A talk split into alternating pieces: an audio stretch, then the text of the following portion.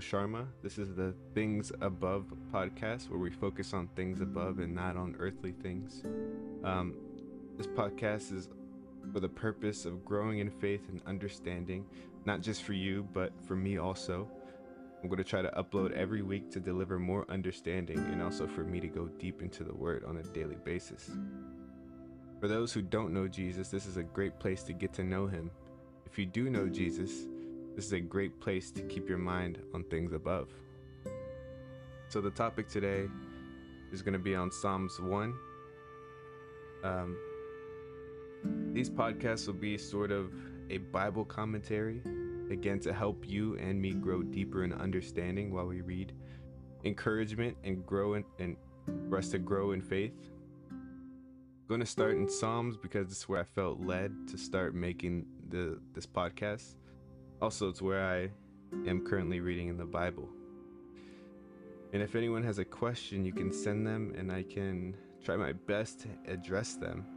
Um, I will try to in this podcast, I will try to go chapter by chapter, verse by verse, but as I read, I will make podcasts on what I feel is important. Obviously, everything in the Bible is important, but I will make videos on what I feel led to, what I want to understand more, and also what I want to help you guys understand more. Um, so, but for now, we're going to start at uh, Psalms 1 and maybe 2 uh, next episode. So, Psalm 1 starts out by saying, Blessed is the man who walks not in the counsel of the ungodly, nor stands in the path of sinners, nor sits in the seat of the scornful. So, meaning, blessed is the man who doesn't join the lifestyle of sinners, who doesn't partake in um, the choices that that this world makes right? So that's what verse 1 is saying, right? Just because we don't join or approve does not mean we don't love.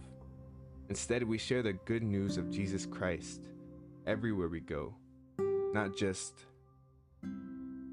uh, not, you know, just not partaking in, in, in sinful, in sinful acts or uh, activities, but we we go to places to share the good news of Jesus Christ.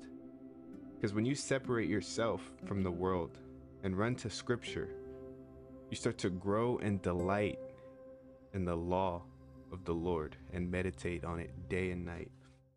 That's where I get to in verse 2. It says, But his delight is in the law of the Lord, and in his law he meditates day and night. He shall be like a tree planted by the rivers of water that brings forth its fruit in its season. Right? So, it says in verse 3 He shall be planted by the rivers of water that brings forth fruit in its season. If you have a constant supply of spiritual food, spiritual knowledge, you're constantly watching things that only give God glory and that only grow you closer in faith with him right? If you're if you're by the rivers if you're planted by the riverside we get constant water right? It brings forth good fruit so you're gonna you're gonna constantly bring forth good fruit and people will see that people will notice you doing that you know um, the fruit is your actions and your words. You no longer speak the same things you did before or do the old things or any old activities you enjoyed, right? The blessed man, the holy man, the one that seeks a righteous life doesn't do the old things he did if he once did once he realizes he's a sinner. Can't hang with sinners and do the same thing, but you can share the good news with them right? It says, His leaf shall not wither, and whatever he does, he shall prosper. If you stay in the Word and you show the love of God in your life, then your leaves will not wither. You will stay strong and healthy in your faith.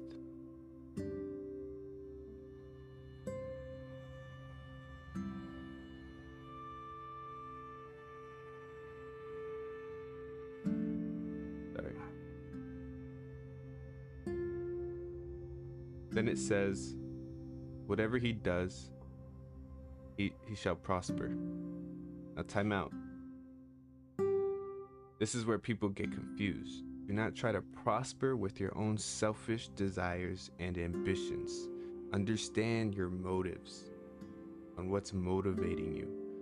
If it's if it's your own heart trying to get to where you want to get in life by your own way of thinking, you got to remember your motives. You got to remember your first love. Keep God first in anything. The whole point is to have a relationship with God and delight in Him and be willing to put Him first, to serve Him. And in doing that, you will prosper in what you do. That means where you're placed in life, you will be a light in darkness for Him. By being led by the Spirit, not leading yourself and calling it the Spirit of God or God sent you, right? You can't love God, then go try to be loved by the world. Instead, use your talents that God gave you to serve Him for the kingdom. Right? Now we make a switch to verse 4 where it talks about the ungodly. It says, The ungodly are not so. They're like the chaff which the wind drives away. Right? Meaning they are not planted by the riverside. They do not meditate on his word and delight in him. They are not fruitful, and their leaves wither. Right? They're like the chaff which wind drives away. In other words, they are unstable. They will not be able to stand in judgment. They will never be able to stand in the congregation, congregation of the righteous. The ones who did not forsake the mercy and grace God offers us through faith by believing in Jesus Christ. He offers eternal life. He offers eternal life. He loves us so much, He wants us to live in eternity with Him. And if you don't want to, He won't force you. But since you wanted to live your 90 years, if you get there separate from God, you will spend eternity separate from Him.